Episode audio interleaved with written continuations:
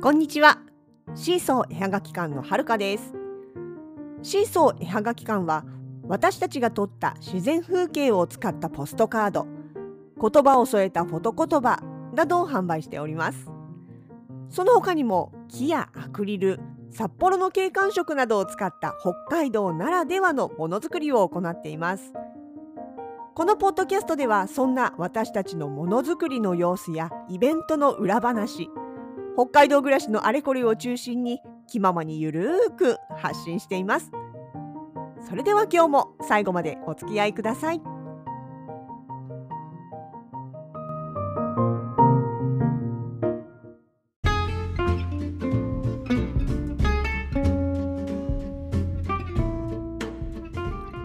2023年3月27日月曜日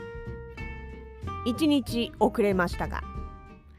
え昨日その前3月の2526日ののくの土曜日日曜日に白い恋人パークさんの方で出店をさせていただきました。といっても今回の出店はですね実はちょっと初体験な部分がありまして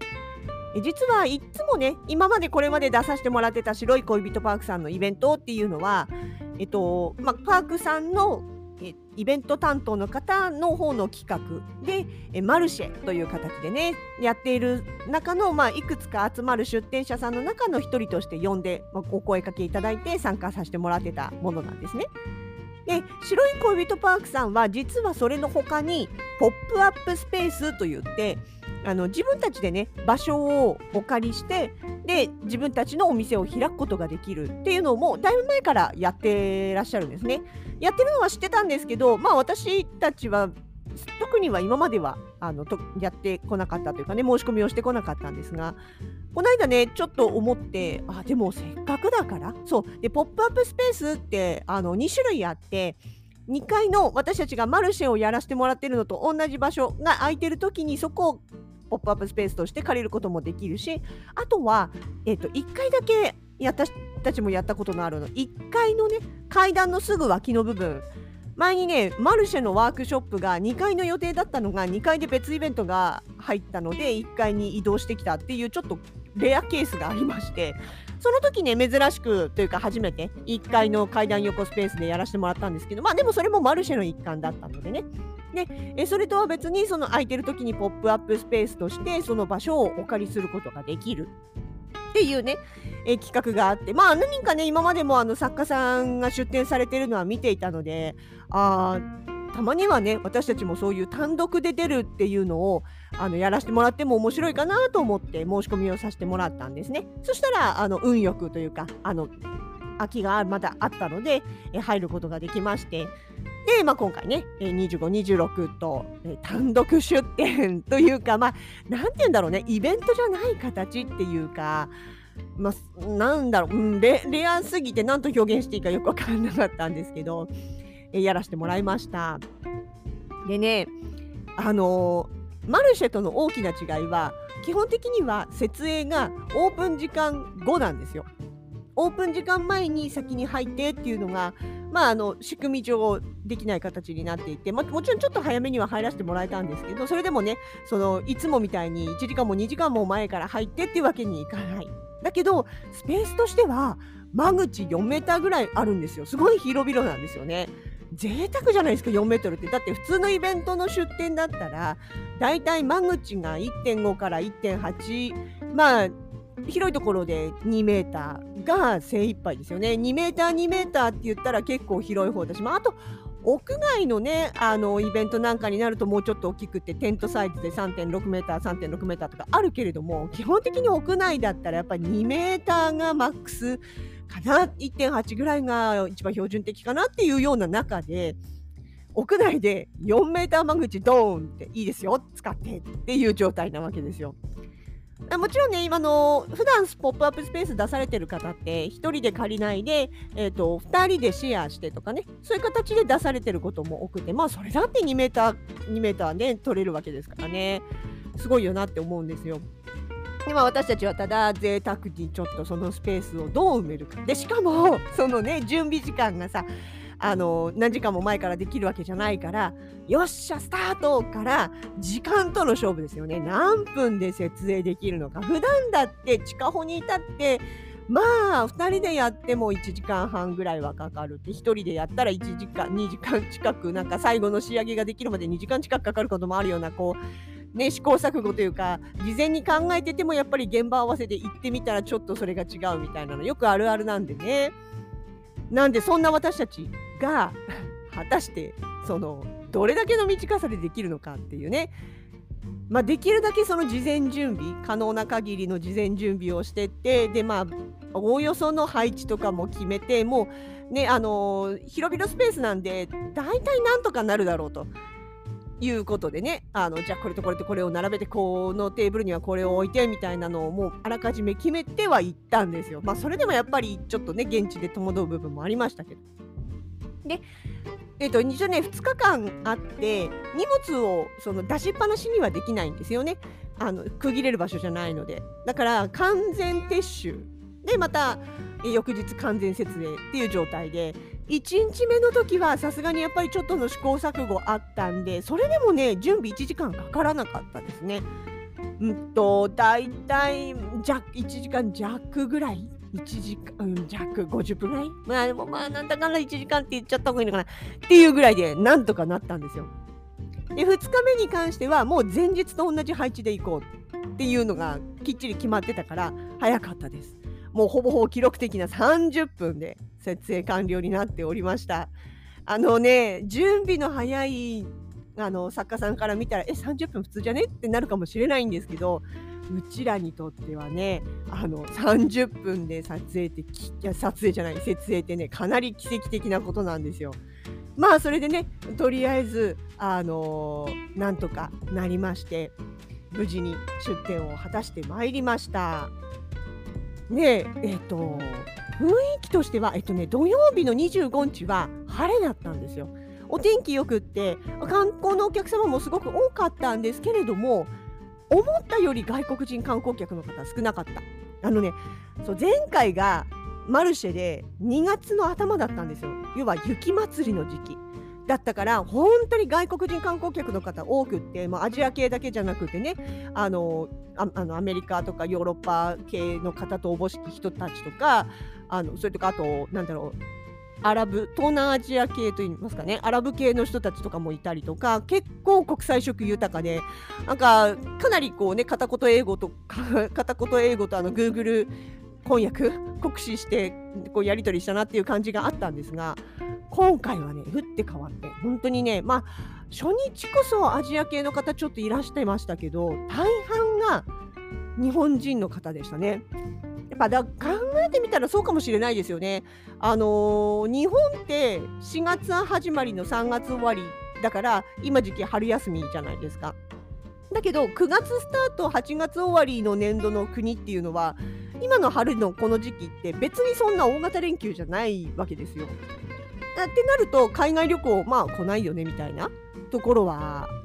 日本にだから秋休みまとまった秋休みが少ないのと一緒かなっていうところですよね。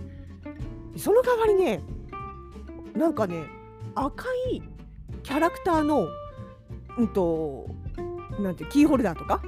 チャームをぶら下げてる人たちが非常に多かったんですよ。まあ、若い女性が多いんだけどでもなんか結構若い感じのあのイケメン系のお兄さん方とかも多くて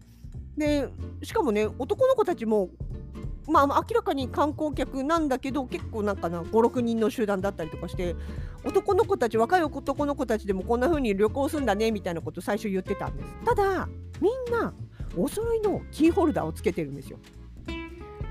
キーホルダーとかバッグチャームとか、まあ、あとそれがイラスト化された、えっと、バッグだったりとかね。で最初私それチューリップだと思ったんですよ。赤いし。赤くて上がちょっとギザギザっとしてるキャラクターだったんでなんでも見慣れないしなんだろうなと思ったんですよね。でまあその印象に残った画像をもとにちょっと検索をかけてみたわけですよ。あれは一体何なんだろう？なんでみんなこんなにつけて歩いてんだろうと思って私知らないけどってそしたらツアーグッズだったんですね。えっとね名前がリッピーっていうキャラクターなんですってそう誰のキャラツアーかと言いますとえっとですね西西西島さんという方ですわかりますか？あのトリプル A のねあのグループのメンバーのお一人だった西島隆弘さんという方が実はその2526のところで札幌ドームでツアーやってたみたいなんですよ。でそのツアーグッズがそのリッピーっていうキャラクターとリッピーのキーホルダーでなんだっけなとなんかね、えーと、マスコッピーか なんかそんな名前がついてるツアーグッズが特別にあったみたいでそれを皆さんつけてたんですね。そうで、えー、後から調べて初めて知ったんですけれどもこの西島さんは実は札幌出身なんですってだからまあ地元ということもあってか多分全国各地からね追っかけていらした方がいらっしゃるんだと思うんですよね。あだからみんなこんなにあのつけてるんだこのキーホルダーって。すごい納得したんですよ。でもね本当に多かった。ツアーグッズ。あのそれだと分かって見てたらまあみんなねちっちゃいのから大きいのからあと印刷されたものからねよく見るとみんなみんな持ってていやツアーに行ったお客さんみんなしてこうやって遊びに来てくれるんだと思って。でまあもしかしたらねその札幌出身だしあのその方がねえぜひ札幌もいっぱい見てってねって声かけをしたからあのこうやってねあの観光地のである白い恋人パーク遊びに来てくれたのかななんて思いながら見ていたんですよ。ただね後から分かったんですあのその話を、えー、白い恋人パークのスタッフさんにねあの終わりがけに「いやほんとたくさん西さんのファンの方いらしてましたね」ってあのやっぱ出身地元出身の方が一言言うと大きいんですかねとかっていうような雑談をちょっとしてたらいや実はもちろん今日もすごくたくさん来ていただいていたけれどもあの日清さんだけじゃなくって札幌ドームとかねあとまあアイスアリーナとかそういう大きいところで全国ツアーをやってるようなあの大物のアーティストさんとかが来るとやっぱり観光客の方増えるんですって。もちろんねその北海道各地から集まってくる観客の方もいるでしょうけれどもやっぱりね全国各地から追っかける形で来てくれててでしかも北海道ってほらね、ちょっと飛行機に乗らないと来れないような場所だからこのツアーの追っかけついでに北海道観光を楽しんじゃえって思ってる方がいらっしゃるみたいなんですよねだいぶね。で、まあ、あの白い恋人パークってねあの地下鉄の宮の沢駅の終点から歩いて来れる距離で、えーと、地下鉄がですね大通りから直通で来れるんですよ東西線なんで。だからやっぱりそういうねあの全国から集まってくるツアーの方は泊まる場所がね札幌中心部になることが多いわけですよね。あの撮影機大通りそれから中島公園すすきの。近辺にはたくさんホテルがありますからその辺りに泊まってらっしゃる方が多いと。でそうすると東西線1本で来れる西宮宮の沢駅のこのね、まあ、でしかも観光スポットって探せば白い恋人パーク出てきますからあ気軽に行ける距離にあってちょっと楽しそうだし行ってみるかということで選んでくれる方が多いみたいなんですよね。だからそういう大型のアーティストさんのツアーとかライブコンサート系があるとやっぱりお客さんがどっと増えるよっていうことはおっしゃってました。すごいですね。だからなんだろうな。まああのそういう追っかけの人たちの経済効果っていうか、まあ、分かりますよ。私もね、まあ、あの余裕時間とお金に余裕あったら追っかけしたい人だっていますしね。あなんだったらあの舞台関係だって追っかけしたいところはありますけども。でそうやって追っかけたらそれは行った先でちょっとついでだからなんか見てくるかなってなりますしね。ああそういうことかと思って。まあ本当にだからまあそのね外国の方にとっては春休み長期休みではないっていうことプラスそのツアーがあったということで本当にね日本人の方の多い週末となっておりました。でね、あのせっかくだからっていう形でね、お土産だったり、北海道らしいものだったりって言ってね、あのシマエナガ可愛いいねとかね、あの言いながらいろいろキーホルダーだとか見てってくれました。でちょっとあの初日はそれでも、まあ、お天気が良かったせいもあるのかなあの屋外でアイス食べたりして中に入ってこられない方とかも結構いらしたんですけれども2日目のね26日の日曜日がちょっと雨で寒めの日だったのでねあのお買い物された方がお庭じゃなくって建物の中に入ってきてあの、まあ、楽しんでらしたので日曜日の方が中としては人が多かったです。本当にね昨日もたくさんの方昨日一昨日もたくさんの方にねあとあの立ち寄っていただきましてねあと常連のお客様もお顔を見せてくださったりして本当にあっという間でした。結局最初の準備に30分とか1時間かかってるから実質的には11時から夕方4時までってねあの私たち的にはすごい短い時間なんで本当あっという間でした。でもねあの今回もすごい楽しく過ごさせてもらいましてありがとうございました。白恋パーク次いつねどんな形で参加するかまだ決まっておりませんけれどもえぜひ、えー、また行けたらなと思っております。えこの後対面販売となりますのは4月の、えー、11日とそれから13日ですね。火曜日と木曜日。この2日間に久しぶりに地下歩行区札幌駅前通り地下歩行空間の通路部分にハンドトゥーハートポップアップショップという形で参加をいたします。また近くなったらご案内いたしますのでぜひそちらも遊びに来てください。よろしくお願いします。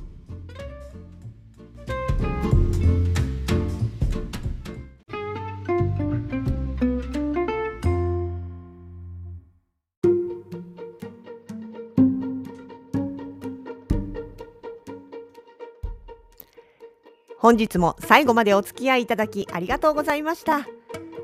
シーソー絵はがき館では主に対面販売委託ウェブショップなどで作品を販売しています。直近の出店情報は Twitter、Facebook ページ、Instagram など各 SNS で発信をしています。ポッドキャストへのご感想もお気軽にコメントしてください。ウェブショップのアドレスは概要欄に載せてあります。どうぞ合わせてご利用ください。それではまた次のエピソードでお目にかかります。